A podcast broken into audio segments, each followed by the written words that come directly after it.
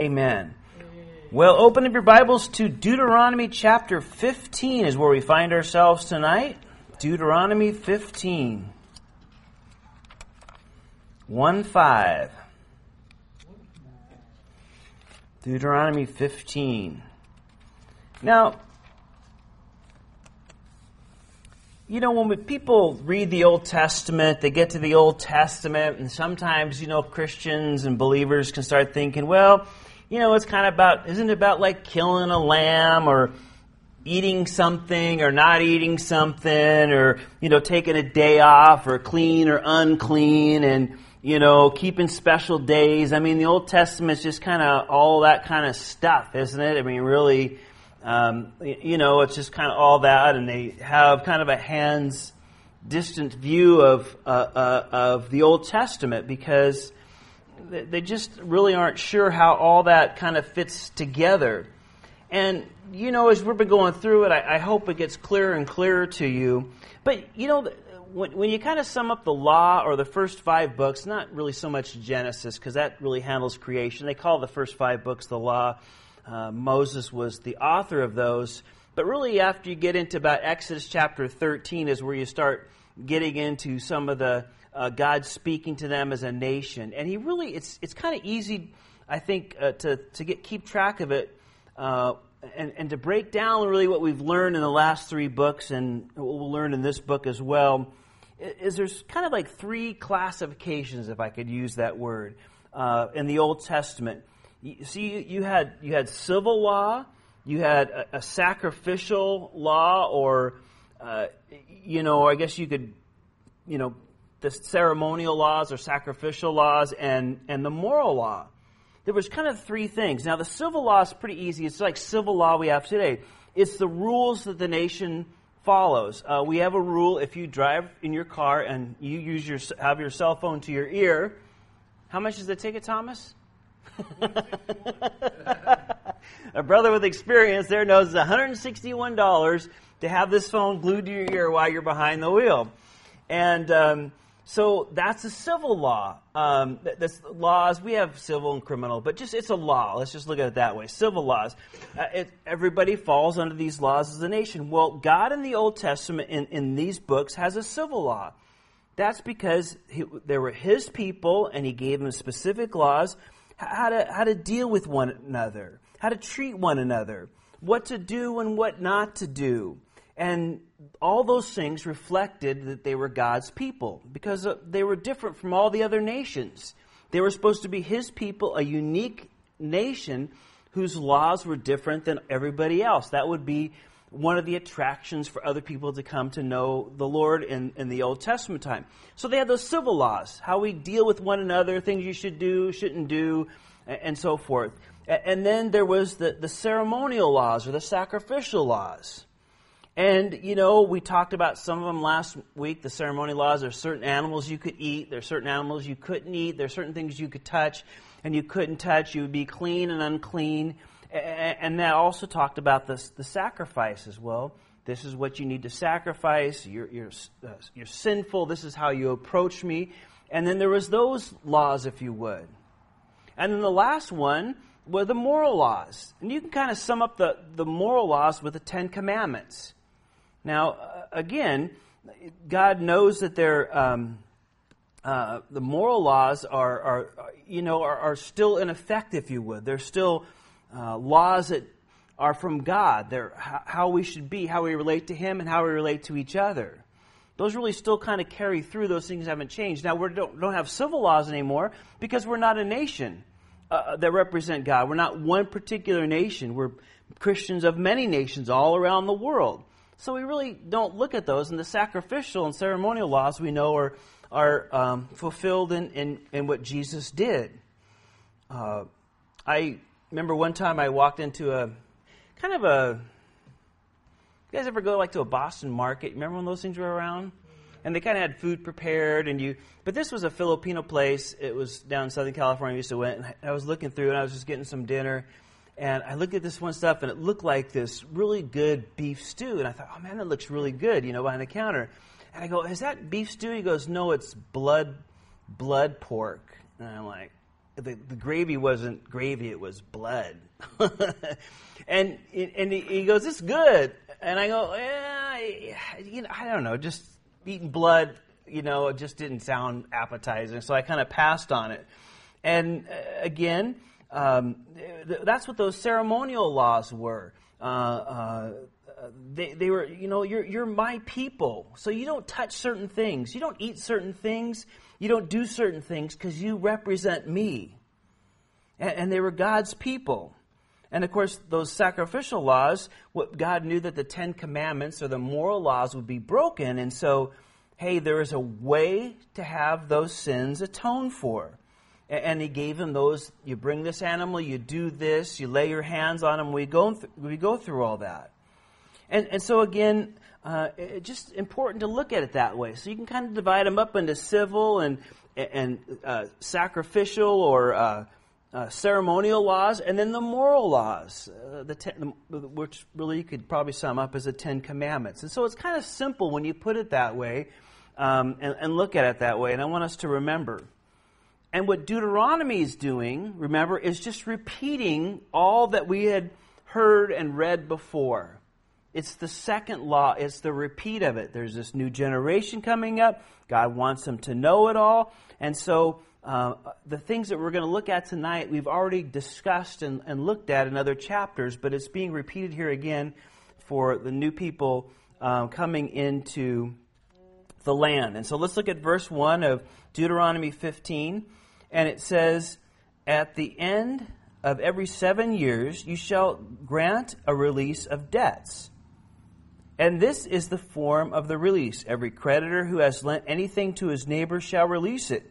He shall not, uh, he shall not require it of his neighbor or his brother, because it is called the Lord's release. Verse 3 Of a foreigner you may require it, but you shall give up your claim to what is owed by your brother. Verse 4 Except uh, when there may be no poor among you.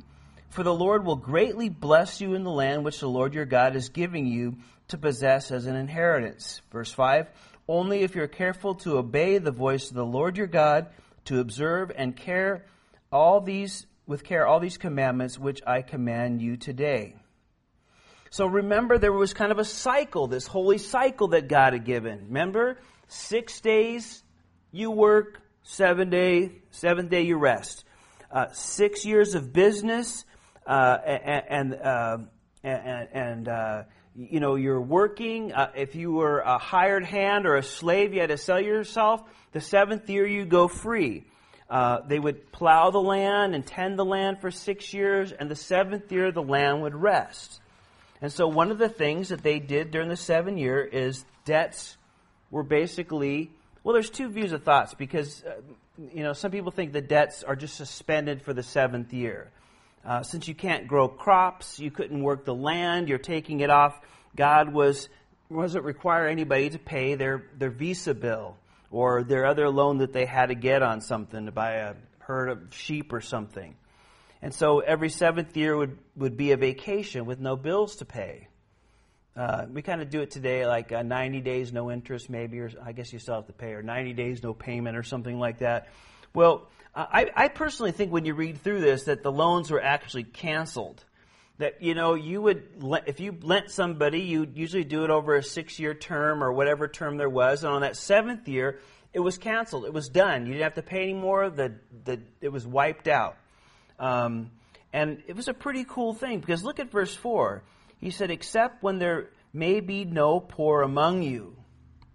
You see what the Lord was doing? This, I mean, this is just, just, just think about this. If you follow my way, the Lord said, it will lead to no one being permanently poor in the land. Now, you might run into trouble. You might have to borrow some money. You might have to do this. Yeah, that might happen. But in the seventh year, you, you, get that fresh start. You don't have to pay that, you know, debt anymore. You might be in a financial pinch, but the, there was an end in sight. And if it got really bad and somebody had to sell their land, remember that, that rule, it doesn't say it here, that law, it would be returned to the next generation, remember, in the, in the year of Jubilee. The idea is that there's always going to be this nobody's going to be super rich and, and then you're going to have the super poor, and then maybe some, some people in the middle. You know, if you do what I say, everybody's going to be blessed. And if somebody goes through some hard times for some reason or whatever, they'll have a chance in a few years to, to, to start out with a clean slate and start over again. You know, there's an article in the paper that uh, eight, uh, eight of the, I think it's eight of the top richest people in the world um, equal the the total um, eight. The, is he the top four type eight? Sorry, I should have brought the article. I think it's the top eight people, the top eight richest people in the world, have more wealth than half of all the world combined. So if you took half of the world and all the money that they had, the top eight richest people in the world would have more money. Eight people have more money than half of the world's population. I mean, that's insanely inbound. It's either four or eight. I'm sorry. I wish I could remember off the top of my head. Obviously, I wasn't planning on saying this. But it's some incredible thing. It was in the paper about a month ago. I saved the article. But it's incredible. I mean, how lopsided that is that just a handful of people can have more money than when you combine half the world's uh, wealth or half the world what they have. And see, God didn't want it that way. Verse 4 is a great underlinable verse, you know, except there be no poor in the land. It was God's way of helping the poor, and it would work perfectly, unlike the social programs we have today you know, they just never seem to work. And very few people seem, to ever kind of move out of that, you know, that whole thing. You know, when they're poor, it just seems that the next generation is on the same kind of programs, and the next generation, it's not everybody, but it's, it just seems like it's this cycle. And God had a program, He said, if you follow me, uh, poverty is going to be wiped out. There's nobody who's going to be permanently poor. Pretty amazing. But he knows people, verse 6, knows how we can be. For the Lord your God will bless you as he promised you, and you shall lend to many nations, but you shall not borrow. You shall reign over many nations, but they shall not reign over you.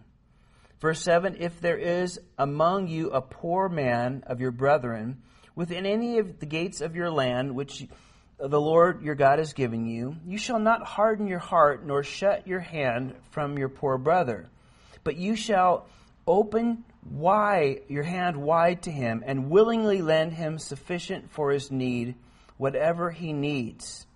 Verse 9 Beware lest there be a wicked thought in your heart, saying, oh, the seventh year, the year of release is at hand, and your eye be evil against your poor brother, and you give him nothing and he cry out to the Lord against you, and it become sin among you. You shall surely give to him, and your heart should not be grieved when you give to him. Because for this thing the Lord your God will bless you in all your works and in all which you have put your hand. For the poor will never cease from the land. Therefore I command you, saying, You shall, uh, you shall open your hand wide to your brother to your poor and your needy in your land. So the Lord knows our hearts. Okay, you can borrow. Okay, you want to borrow some money. But wait a minute, it's the sixth year, man. That means I'm going to have to, whatever I loan this guy in months or, you know, nine months or something, that's it. It's wiped out. I'm not going to get anything, man. And people are going to have the tendency to think, well, you know, I won't see much of return back to me. So I just, I don't know if I want to do that.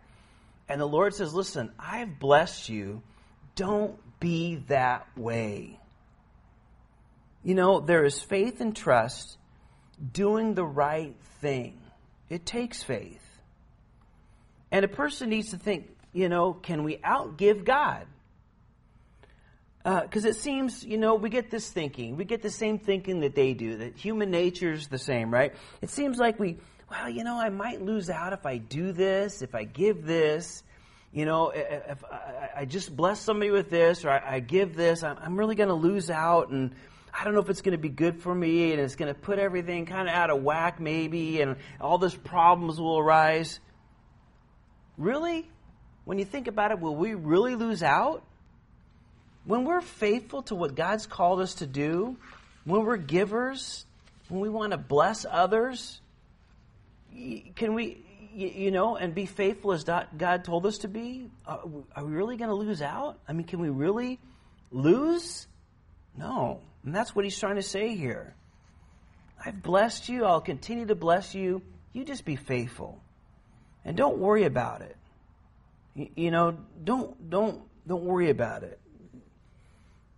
I used to work with a guy. I've said it a lot of times, but, and, and whenever we go after work and I don't know, we work late and go get some dinner somewhere, he, you know, the guys always hit their elbows watch, you know, he's the last guy to have his wallet out. He always say he has deep pockets and short arms. And, uh, you know, because he can't quite get to the wallet. And, you know, that shouldn't be who we are. Especially when God's calling us and leading us and tells us what we need to do. You know, it, it, we need to do that. And notice he, he likes it. You know, uh, uh, verse 10 says, you know, your heart should not be grieved when you give to him. The Lord's looking at our attitude and our giving as well. If you're kind of giving it, oh, grieve, oh, I know I should do this. He goes, I don't want you to have that attitude. Oh, I don't know what's going to happen. Man, I could lose out on this. I'm not going to have this. You know, this is going to be cut back or whatever. Lord says, listen, you know, just, just trust me. You know, it's a matter of faith. Trust me. And you'll see things. There's going to be, there's always going to be people who are going to hit some hard times. Not anybody permanently poor, as you read earlier, but you're going to find there's going to be people running into hard times. It's not going to leave the land.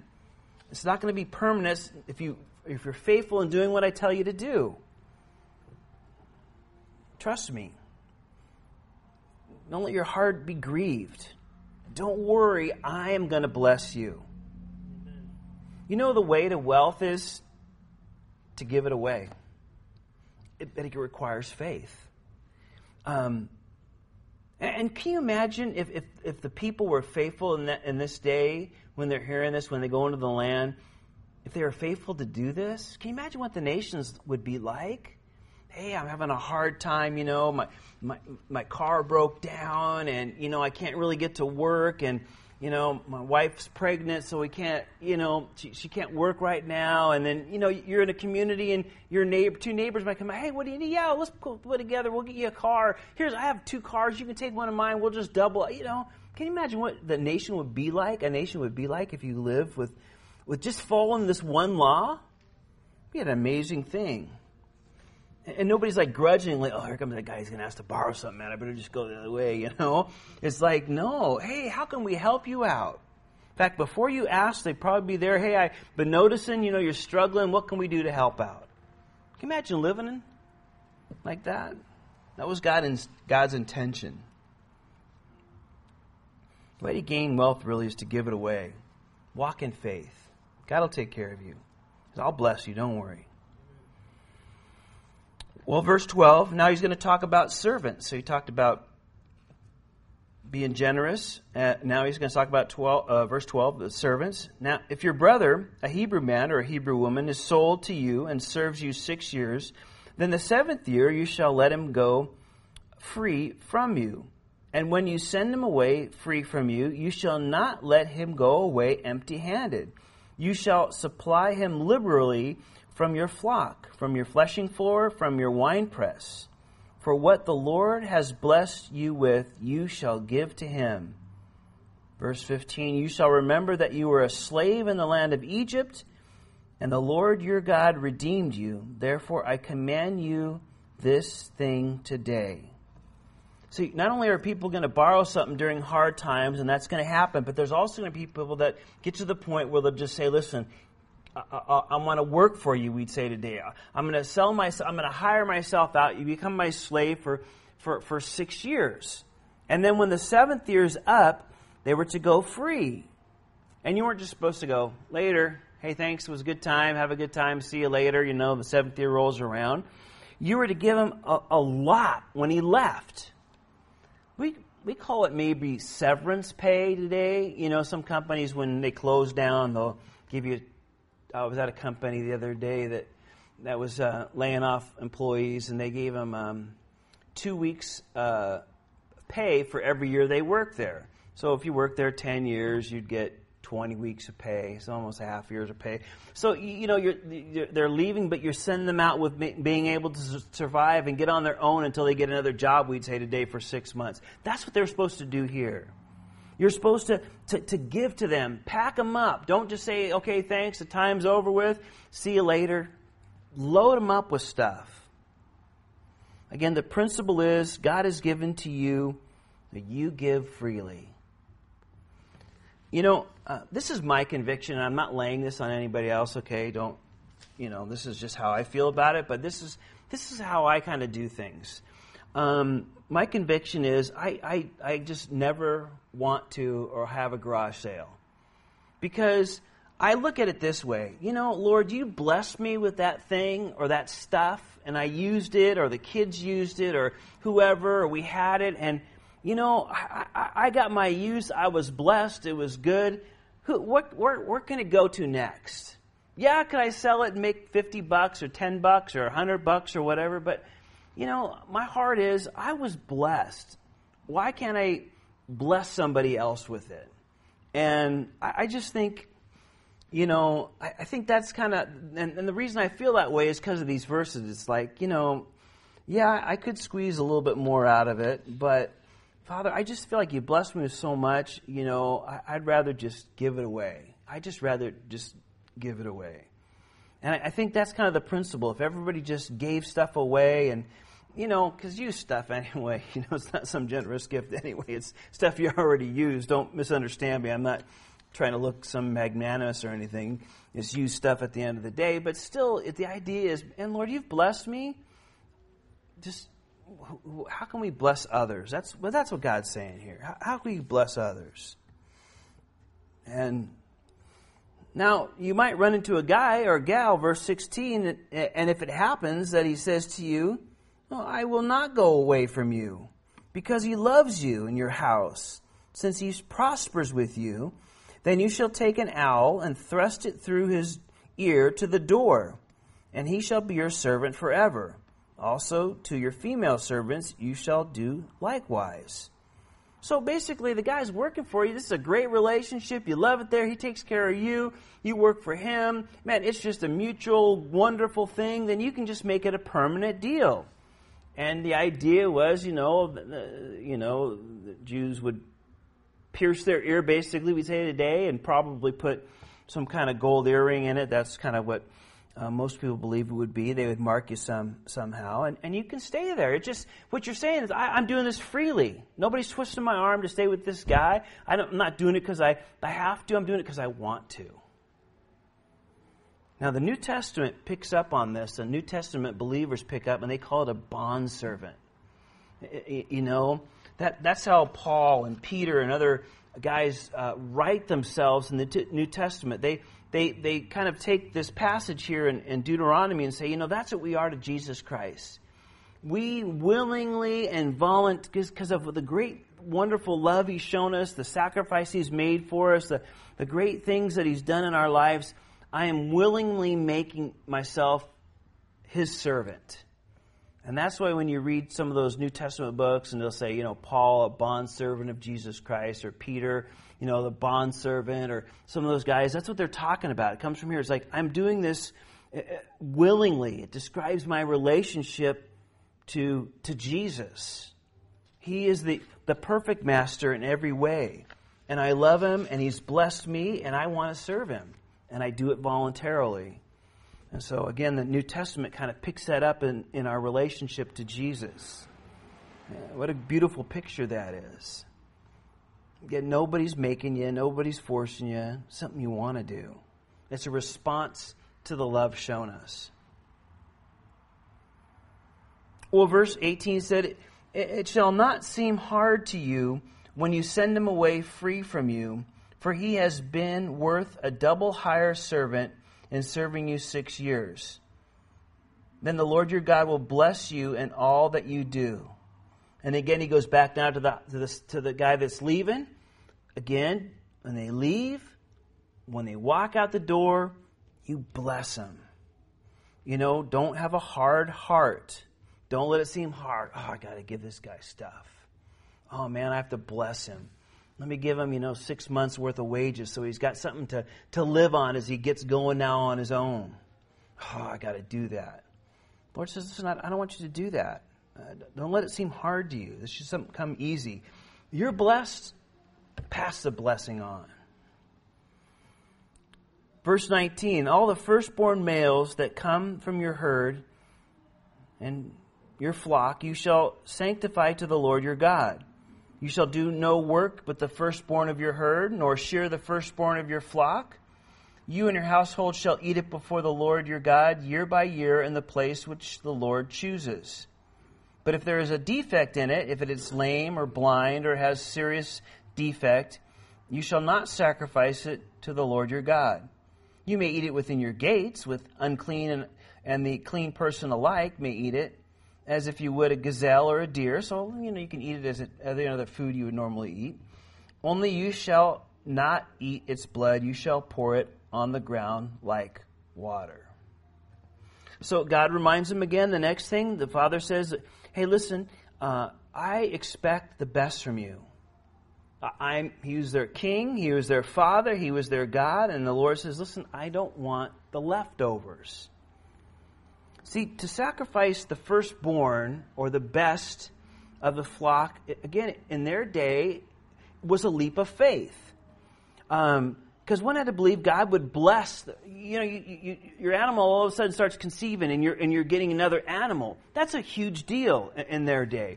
If it was a cow or an ox, that's like having a, um, you know, a, a, a tractor. Because that's what an ox was, basically. They pull the plow. So it's like getting a tractor. And so you have another one. It's like, oh man, not great. I have two or three now. I can, I, I have more to be able to work the ground with. But the Lord says, listen, no remember, I want you to, to focus on, on, on, not always yourself. The world's not about you. I, it's not like God needs a, a, an ox or a lamb or a goat. He doesn't need any of that stuff. It has nothing to do with Him having any needs. He has everything. What it has to do is Him raising us. Uh, and he says, Listen, I, I, want you to get out of that selfish mode. Remember the firstborn, because I saved you. And the, remember, they're coming out of the land, the Passover, the firstborn lived when they applied the blood to the doorposts for Passover, remember? So the firstborn of everything belonged to the Lord. Again, it was a step of faith. And, and, he says, I don't want you to have the attitude, well, like, well, you know, I could get a little work out of this animal before I give it to the Lord. You know, let's let's saddle up this, uh, you know, ox and get them all hooked up and plow the fields for a little. I can get a little use of, or you know, I could shear the sheep and get some of the wool before we give it to the Lord. The Lord says, No, I, I don't want you to do that. I, I want you to think of me. Um, again, if you focus on me and put your trust in me and walk in faith, yes, I know you, you, you, you think you get a lot out of this gift. It's a, it's, it's, but when you do that, you'll see it's a matter of faith and trust in me, that, and, and it's a matter of dependency. You fall back now unto me to make sure that okay, I, I, this is what you want, Lord, and it's going to set me back a little bit, it seems like, but I'm going to trust you. And God says, listen, that's where I want you to be. Always dependent on me. I think that's why the New Testament says it's, it's hard for the rich to enter the kingdom of heaven because there's no dependency there. They got it all together. I think I added up one time some of the richest guys in the world. I think, I don't remember what it was, but it's something like you, you, know, assuming they had like 40 years to live, they would have to spend like something like $17 million a day for the rest, every day, seven days a week for the rest of life to spend all their money. I mean, it was some impossible amount that I, I don't know how you could spend that much every day. I mean, I suppose you could buy, I don't know, whatever. But, um, and so again, it's hard. Well, they, they got everything. Uh, there's no dependency. There's no, you know, where do you get to the point where, Lord, I trust you? And so it's difficult for people in that position. And the Lord says, Listen, I'm always trying to move you into place. Not that I need stuff, I don't need anything. I give to you. I don't want to take anything from you, but I do it so that you might learn that important lesson. Don't give me the leftovers. If, if the animal's defective in some way, then you can keep it and eat it. That, that, that, you know, that, that's fine. If you want to use it or eat it or whatever, got, you know, three and a half legs or something, you know, and, you know, I don't want the leftovers. But uh, I, I, want you to think of me first. It, it, it helps to put your focus on me and your dependency on me. Not that, again, the Lord needs anything. And so he reminds him of that. We need to be reminded of that, don't we? Because it's always like, well, if I just get this, if I just have this, if I just reach this, if I just get a little more, then everything's going to be okay. And we're always kind of working in that direction to get to the point where everything will be okay or, you know, financially. And, and the Lord says, no, listen, I'm always moving you to the point where you trust me and trust me. And I've always said that, you know, the Lord always wants us to be conduits of whatever He pours into our lives. You know, if He gives you, you know, a great scripture and, and about something, you know, he, most of the time He gives you something or speaks to you about something because He wants you to give it out. You know, He wants you to, he, he, you know, you, you come here and you hear the word and, and it's great and you need to receive it. We all do. But then we need to give it out or we need to live it. We, it, to, it needs to flow through us no matter what it is. He gives us gifts and powers and talents, not powers, abilities. Sorry, too many superhero movies, right? You know, abilities and gifts the Bible refers to them, and we need to use them. We can't just sit on them. Whatever that might be, we all have gifts and abilities. God's given it to us all. And when He pours resources into our lives, we need to be a conduit. And, and the greater that it flows through us and it doesn't just come to a dead stop when it hits us, uh, the greater things God puts in our lives and uses us in, in so many ways. So that, that's the point of all this. Be a conduit. Let the Holy Spirit and the work of the Lord flow through you, and the gifts that He gives you, and the resources and the abilities, and all that. Let it let it let it be used and, and spread it around. That's why He gives it to us. Amen.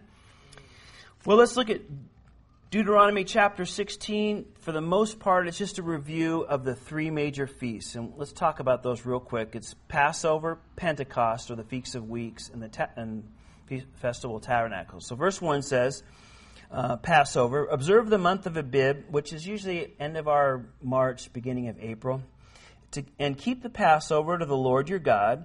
For in the month of Abib, Abib uh, the Lord your God brought you out of the land of Egypt brought you out of Egypt by night. Therefore you shall sacrifice the Passover to the Lord your God from the flock and the herd in the place where the Lord chooses to put his name. You shall eat no unleavened bread with it. Seven days you shall eat unleavened bread with it, that is, the bread without affliction, or yeast. For you came out of the land of Egypt in haste. That you may remember the day in which you came out of the land of Egypt all the days of your life. No leaven shall be seen among you in all your territories for seven days, nor shall any of the meat which you sacrifice the first day at twilight remain overnight until morning. You may not sacrifice the Passover with any of your within any of your gates which the Lord your God gives you, but you are uh, but at the place where the Lord your God chooses to make his name abide. And there you shall sacrifice the Passover at twilight, and at the going down of the sun, at the time when you came out of Egypt.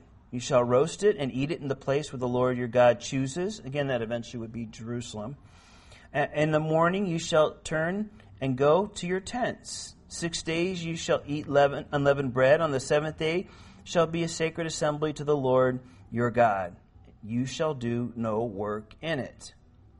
So again, God puts these festivals. What's coming up? Fourth of July, right?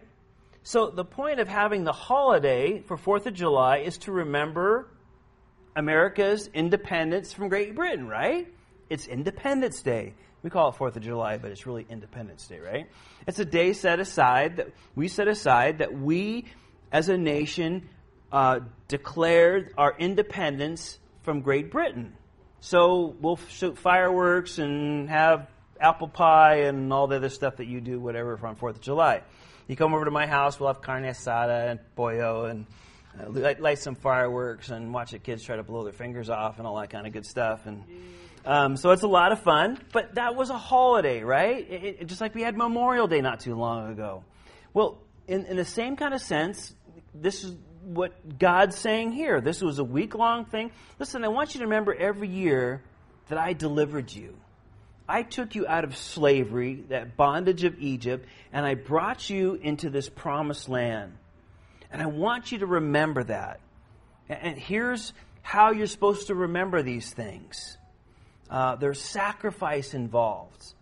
Uh, uh, and it, it's the same kind of thing, guys, that we do. I think, you know, the Lord constantly, annually, at least wanted them to remember his deliverance and where he had brought them. Think of communion, right? We celebrate communion at church. What did Jesus say? As often as you do this, re- remember me. Why? The Lord says, I want you to remember my sacrifice, that my body was broken, that my blood was poured out for your sins, because I know how you are. You got busy, you forgot. You know, John and I were talking before service, and we were putting a new doorstop on the door over there, and you know, we were talking about how we forget everything. we forget to bring a wrench. I forgot to bring the tape measure. You know, and, you know, we were talking about how we just forget stuff. We have to put it in our car or in a spot so we can get it. Well, Lord knows how we are. You're going to forget these things. I want you to remember. Jesus said that, you know, about communion. I want you to remember. That's what he's doing here. This, this was the birth of a new nation. So you're going to celebrate that, remember that. And then the next one, you shall count, verse 9 says, seven weeks for yourself. So seven weeks after the last day of Passover.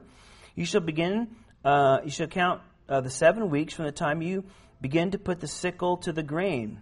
And you shall keep the feast of weeks, we'll call that Pentecost in a little bit, to the Lord your God with a tribute of free will offering from your hand, which you shall give as the Lord your God blesses you. Verse 11, you shall rejoice before the Lord your God, you and your son and your daughter, your male servant, your female servant, the Levite who is within your gate, the stranger and the fatherless and the widow who are among you, at the place where the Lord your God chooses to make his name abide. Again, eventually that would be Jerusalem, although it was a couple places before that.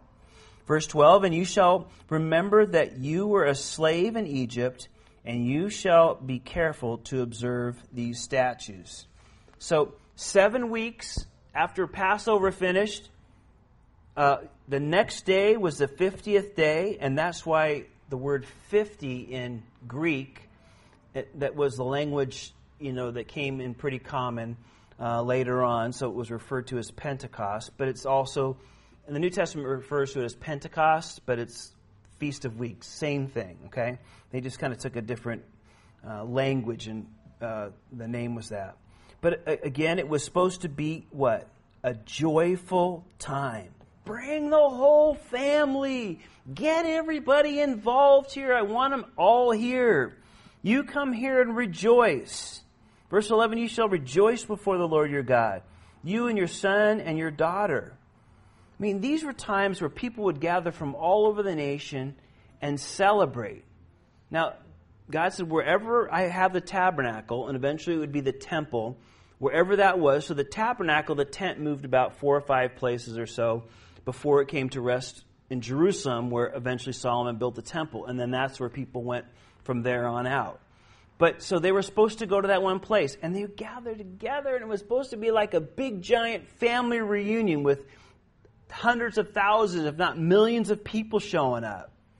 I mean, you were supposed to bring everybody, you know, if there were some widows in your town, you know, who couldn't do it on their own, or some kids that got orphaned, or people that were poor, you just grabbed them all. Let's head on down. We'll have rejoice before the Lord. And it was at the beginning time of harvest. And you notice what verse 10 says? When you get there, bring a free will offering from your hand. In other words, bring something to give from your heart. The Lord's blessing you, the, the crops are coming in. I want you to take some time now, celebrate before me, and, and don't forget where it all comes from. You know, anymore, well, I don't know about you guys, but I've had direct deposit on my work check for so long. I haven't seen a paycheck in, I mean, a paper check in I don't know, 20 years. I mean, it's been a long time. I mean, it first first came out, I'm like, yeah, I don't have to go to a bank. Do you remember the days when the bank was actually open from 10 to 3? You remember those days? You remember going down there? I remember going down and having an account at Bank of America. It was open from 10 to 3. So when you had your check, you had to go down like at lunchtime because you couldn't do it before work. They weren't open, and after work, they were closed, right? Remember those days, guys? No ATM? Anyway, thought I, that's what they used to say, bankers hours. Remember that? The old saying? But um, and the Lord just basically says, "Listen, you know, I've blessed." You know, so uh, again, that point for that whole check thing was, you know, sometimes we lose a little bit of track. It gets deposited, the money's there, you know, you have an ATM or whatever, and sometimes, you know, I don't know, I can't speak for anybody, but I guess for myself, it's just, I get paid once a month from the state, which is kind of grueling in one way. Because um, by the end of the month, you know how that is. You're digging change out of the car, right, to get a drink or whatever. But um, uh, you, you, know, but when what God was saying, listen, you know, the money's coming in, so to speak. Take some, take a minute here. Don't forget where it's all coming from. Who's providing all this? It's not because you're such a great worker or farmer or entrepreneur or whatever. It's because of me. I've blessed you with that knowledge. I've blessed you with that ability. I've blessed you with this or that. And so they were supposed to bring and have a great celebration. Just think these were great. They were like, you know, oh, and they all sit there all somber and everything. You're supposed to rejoice and, and give freely again. And the last one, the Feast of Tabernacles, verse 13. You shall observe the Feast of Tabernacles seven days, and when you have gathered from your threshing floor and from your wine press, you shall rejoice in your feast. You and your son and your daughter, your male servant, your female servant, the Levite, the stranger and the fatherless and the widow with, who are within your gates. Seven days you shall keep a sacred feast to the Lord your God in the place which the Lord your God chooses. Because the Lord your God will bless you in all your produce and all the works of your hands, so that you surely rejoice. So the last one was this Feast of Tabernacles was at the end of harvest. The harvest season. Now everything's come in, the work's done. I've blessed you. I want you to get together. Now, the day before Tabernacles, there was a holiday right before it was called, we call it Yom Kippur Day or the, the Day of Atonement. So that was supposed to be a sober day. They were supposed to fast and remember their sins. And, and that was the only day out of the whole year of, of, the, of the festivals or holidays we call them today where you're, you're, you're supposed to yeah you're supposed to have that attitude of reflecting on your life. You know lord you saved me. Yes I, I need you. I've done this. And it was a day of reflection. But then the next day and for that seven days following was this feast of tabernacles. And, and basically they got together then and they set up tents all over the place. It was like a family camp out for a week. And, and, then they would celebrate how God delivered them out of Egypt, and then they lived in tents as they came across the promised land. The Lord wanted them to remember that. So you gather up the family, you, everybody makes these little shelters and tents, and you camp out for a week and you rejoice.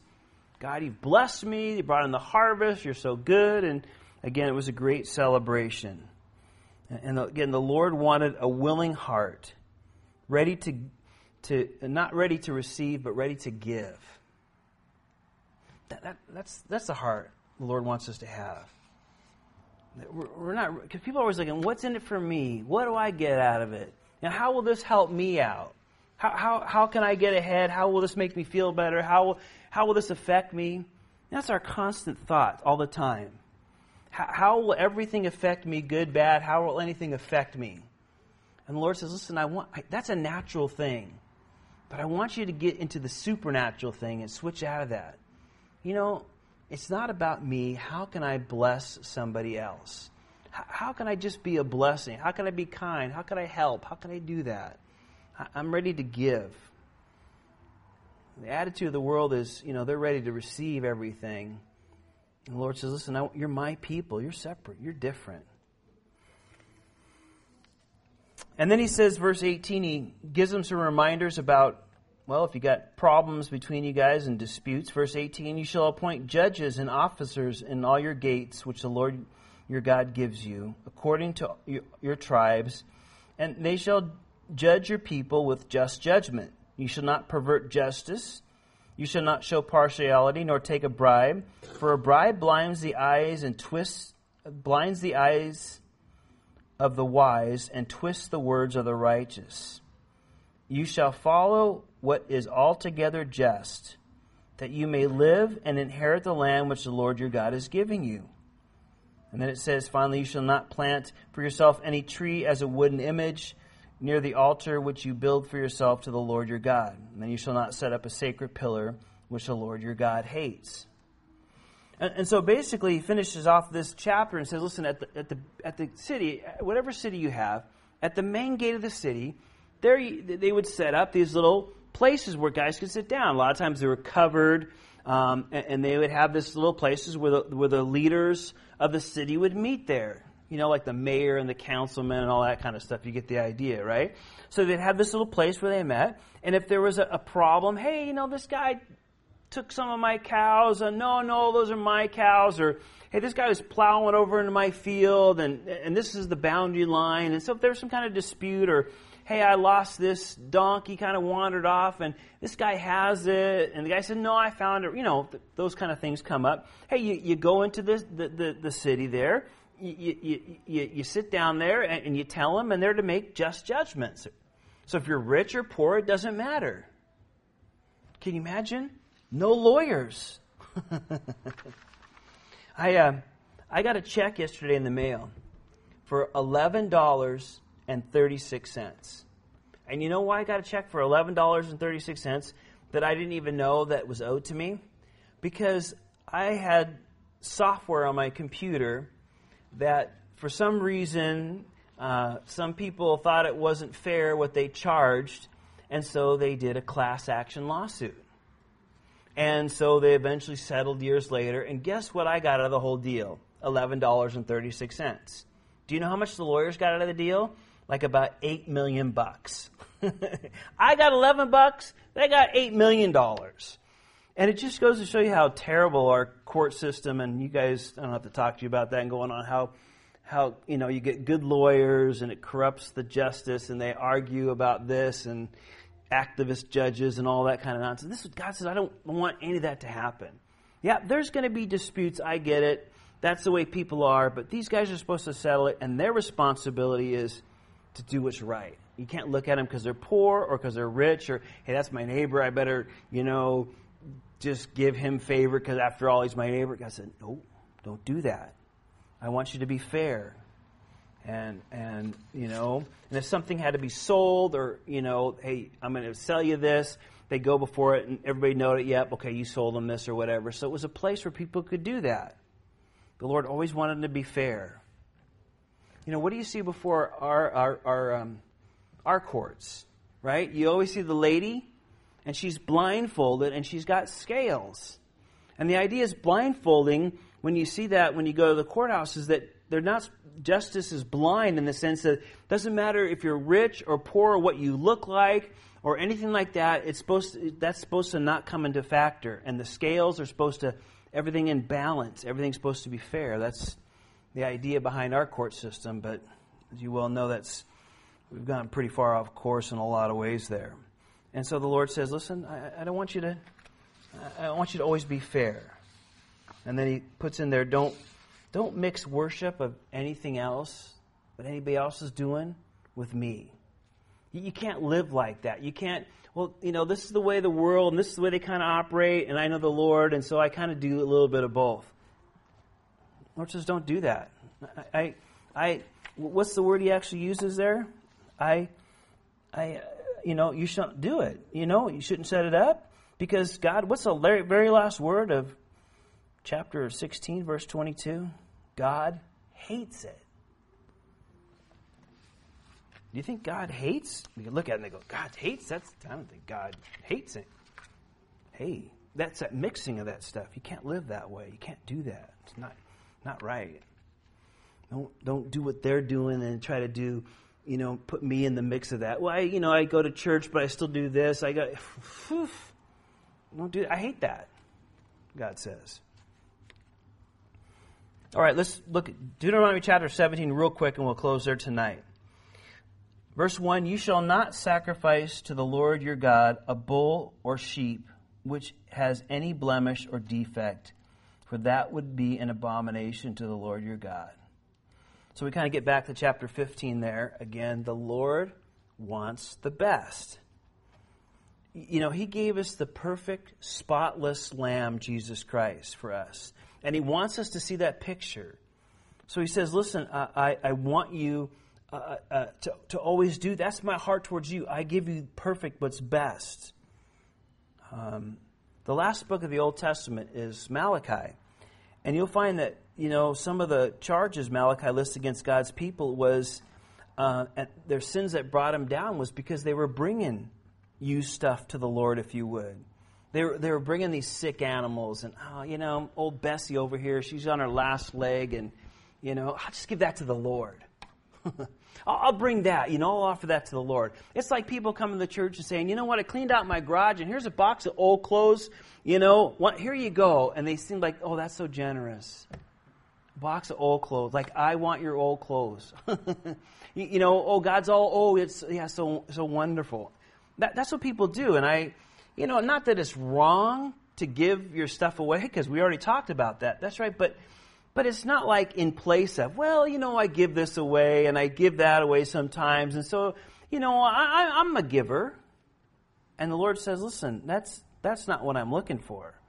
Uh, that's not what I'm talking about. And as a matter of fact, you know, that's what they, they would try to do. And eventually the nation did that. You could read Malachi, that last book, and they were offering all sorts of stuff. Remember, the Lord doesn't need our money, He wants our hearts.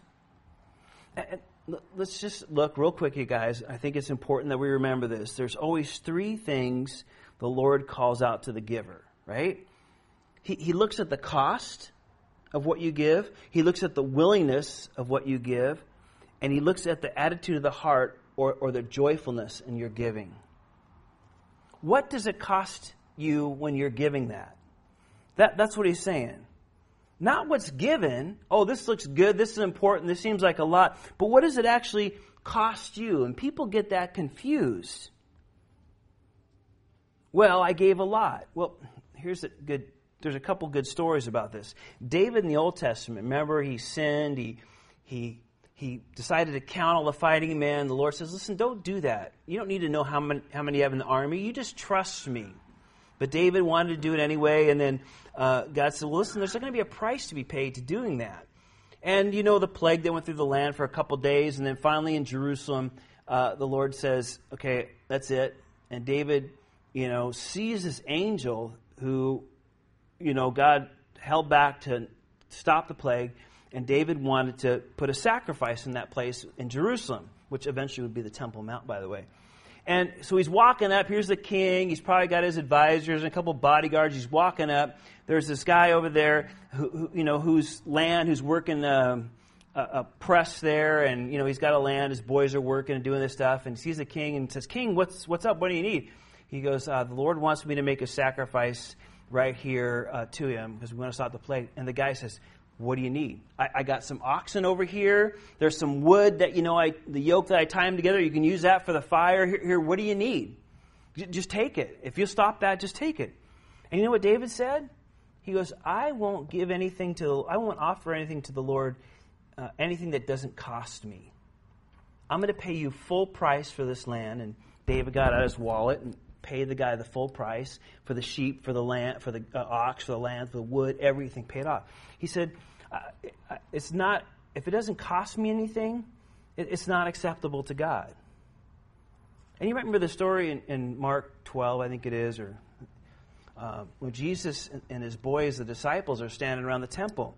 And they're kind of watching. They kind of have a box like we have an offering box there, and they're kind of watching people. And there's some, you know, rich people pouring in all sorts of money and giving all sorts of stuff. And and, and, and, then all of a sudden, this, this woman comes by and she just drops in like two pennies, two, two copper coins, and drops it in and keeps going. And then Jesus, you know, uh, turns to his boys and said, Listen, you know that woman? She gave more than everybody else. Now, I'm sure the disciples were like, Jesus, maybe you didn't see it, but those other guys were giving all kinds of stuff. She gave basically nothing, two little copper coins. And Jesus said, She gave more. Why? because that's all she had. That was her social security check for the month, if you would. And she threw it in that temple offering. She gave, it cost her a lot what she gave. And Jesus noted that cost. And the Lord looks at that. You know, it's not the amount, it's the sacrifice. The Lord says, you know, what is that? Is that really, what's the sacrifice involved in that? And then he wants a willingness, right? It's a fight, if it's a struggle, oh, I could use this, or I need that, or this, that, or giving grudgingly, he said, you know, uh, I, I, I look at that. I don't want that. I want a willingness. You know, I could use it for more important things. And the Lord says, No, I, I want you to have a willingness about it. You're doing this because you love me, because you trust me, because I've blessed you. Can you outgive me? You? No, I, I want you to have a willing heart. And the Lord says also, I want you to have a joyful attitude about it. Just, oh, I gotta, he says, if you're going to give that way, just keep it. You know, the five bucks you're going to put in, just go go to Starbucks. You know, get a coffee. Um, Lord, I just, you know, He wants a willing heart. And so, you know, what's it cost? How willing are you? And what's your attitude about it? He wants a joyful heart. That's how He always wants us to give, no matter Old Testament, New Testament, because it's about us. You know, when people give 10% of a tithe, you know, a tithe is 10%. So when people, let's say, give 10%, you know what they're saying is, Lord, I, I trust you with the 90% that I have more than 100% and doing it my own way. I, am willing to give. In this case, sometimes they're supposed to bring a tithe. I, what I'm saying is, I, I, I know I can do more with that 90% than if I didn't and kept the 100% and just did it my way. And see, that's what God wants. He's, again, raising children. It's not about He needs this stuff, He knows we need to work the selfishness out of our lives. Well, verse 2 If there found is among you within your gates, which the Lord your God gives you, a man or woman who has been wicked in the sight of the Lord your God and is transgressing his covenant, who has gone and served other gods and worshipped them, either the sun or the moon or any of the host of heaven which I have not commanded, and it is told you, and you hear about it, and you shall inquire diligently. And if indeed it's true, and certain uh, of that, of such an abomination has been committed in Israel, then you shall bring out uh, uh, to your gates that man or woman who committed the wicked thing, and you shall stone them uh, stone that man or woman with stones. Whoever is deserving of death shall be put to death on the testimony of two or three witnesses. He shall not be put to death on the testimony of one witness. The hands of the witness shall be the first against him to put him to death, and afterwards the hands of all the people. So you shall put away the evil from among you. So, just like in the other civil laws, uh, let's say, for instance, kidnapping, if you kidnap somebody, that would be cause for death. Well, the same thing is true here.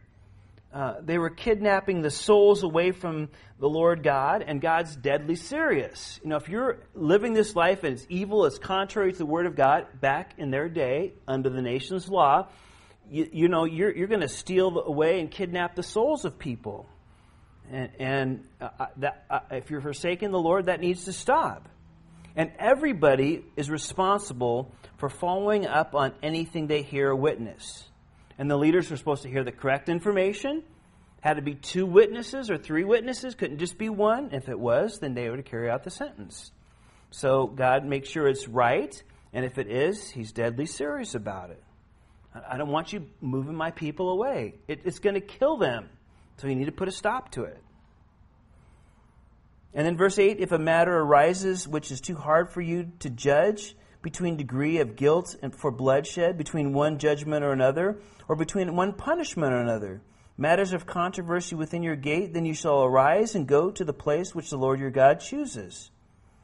And you shall come to the priests, the Levites, and to the judge there in those days, and inquire of them. And they shall pronounce upon you the sentence of judgment. You shall do according to the sentence which is pronounced upon you in that place which the Lord your God chooses. And you shall be careful to do according to all that they order you, according to the sentence of law in which they instruct you, according to the judgment which they tell you, you shall do. You shall not turn aside to the right hand or to the left hand from the sentence which they pronounce. Now, a man who acts presumptuously and will not heed the priest who stands to minister there before the Lord your God, or the judge, that man shall die. So you shall put away the evil from Israel, and all the people shall hear and fear and no longer act presumptuously. So again, uh, you know, if the case is too hard for the local group there in the city, you can go to, uh, uh, you know, where the temple was or the tabernacle, let's say to Jerusalem, and the priest would be there. He would hear it, and whatever you said, that was it. That was the final law. And if you didn't like it, you couldn't walk away. Well, I don't care. I'm going to do it my way anyway. If you had that attitude, then God says, listen, you're disrespecting my representative that's speaking to you, and that's sentenced to death. The Lord says, listen, we're not going to do that. You, you, you have to follow the law. There was no more of these lawbreakers, and like we have today, people just don't care. And the Lord says, listen, I, I don't want my nation to be like that. You're to listen. And let's finish up with this uh, last section here.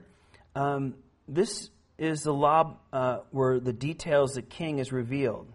Okay, when you want a king, by the way, this is this is recorded about 400 years before they would have a king. So the Lord is telling them hundreds of years before they actually want a king what the rules were when they had a king. And let's read it. Verse 14 When you come into the land which the Lord your God has given you, and possess it and dwell in it, and say, I will set a king over me like all the nations that are around me. Okay, so basically, when you reject God as being your king and you want to be like everybody else and have a, a, king there, a physical king, he said, These are the rules. Verse 15 You shall surely set a king over you, whom the Lord your God chooses. One from among your brethren you shall set as king over you. It may not be a foreigner over you who is not your brother. So Israel had the privilege of being different from all the nations where God was their king. But when the day comes, some 400 years or so later, these regulations are in, in, to be in place, right? God says, listen, I, I want them to be, they have to be an Israelite. No, no foreigner can rule over you. They have to know me. They have to be part. They have to be connected with you, or connected with me and with you. And he says in verse 16, You shall not multiply horses for himself, nor shall nor cause the people to return to Egypt to multiply horses, as for the Lord your God has said, You shall not return that way again. Okay, what's the big deal about this? Why shouldn't you go to Egypt? What about horses? Remember, in those days, horses were great power for war.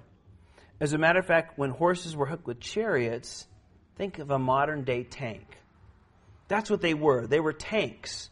So you had a horse with chariot, it's like you had tanks. So the more horses you had, the more chariots you had, the stronger your army was. And God says, listen, I don't want you to amass horses.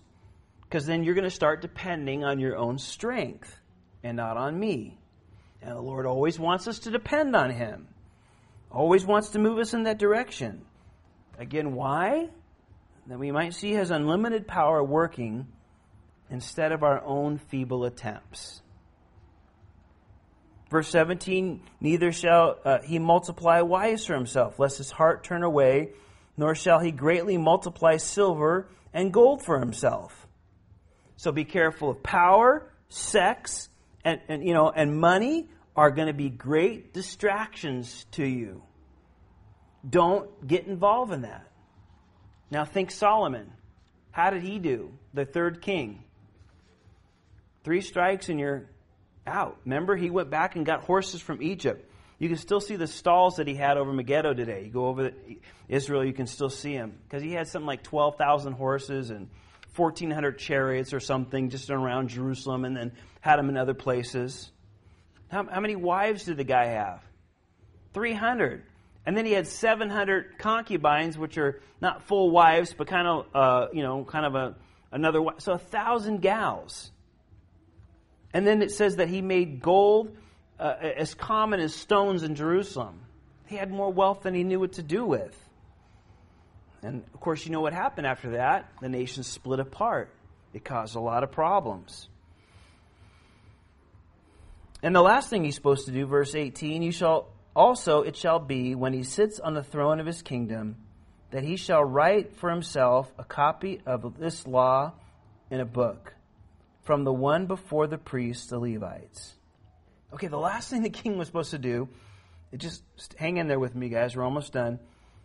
Um, he was supposed to take the Word of God and write it out for himself, make his own copy. Because when you write, you remember and you learn. And, and, and, that's what God's saying. I want him to know my word. And can I just tell you guys, when we come to church and Bible studies, I think it's so important that you have your Bible in hand and you have a pen ready and even maybe a notebook or however you do it. I think it's so important that just like here, when, when you hear something, you write it down. You make notes. You make underlines. God's speaking to you. You don't want to just, oh, okay, that was good, and you're off, and then, you know, you're listening to this or that, and you're thinking about cheeseburgers or something. You know, you write it down. You make it your own. You take a pen, paper and pencil. Because it, what it really says when, you, when you're like that is, Lord, I'm ready to hear from you. I expect to hear from you. I'm ready to write. I'm ready. I want you to speak to me. And verse 19 shall be with him, and he shall read it all the days of his life. So it was to be his constant, constant companion. So no power, no sex, money, getting involved in all that. The Word. The Word. Again, carrying our Bibles, having our Bibles with us. Extra time, stay in the Word. So important. That he may learn to fear the Lord his God and be careful to observe all his words of this law and these statues, That his heart may be not lifted above his brethren, to not think he's better than himself, anybody else. Uh, that he may not turn aside from the commandment to the right hand or to the left, that he may prolong his days in his kingdom he and his children in the midst of Israel. So it, he stays in the Word, he's listening to the Lord, he's writing it down, he's making a copy of it. It'll keep him humble and on the right path because the Lord didn't want tyrants serving over him, he wanted servants. And as a result, the whole country would be blessed. Father, we just thank you for this time that we get to look into these things, Lord, and thank you that you remind us of all these things that we have learned tonight, Lord. Help us to be faithful, Lord. Help us to be those that are humble, that are conduits, that what you pour into our lives and how you bless us, which is abundantly, Lord, we, we in turn pour out. Lord, help us to be faithful. Help us to give and be givers as you've called us to be. Lord, help us to be faithful to your word. Hold fast in it. Do things that are right and fair, even in a wicked and corrupt generation, Lord because we're your people. We're different. We're always going to be different. And not in a weird way different, but we're just different. We just don't do things the way other people are do. We don't think like that. Because our hearts and our minds are, are in heaven. And Lord, yes, we have to live here. Lord, what a great witness we are when we're faithful to you. Help us to be those people, Lord. Bless my brothers tonight, Father. Bless this time, Father, we gather together, for we ask this in Jesus' name. Amen. Amen.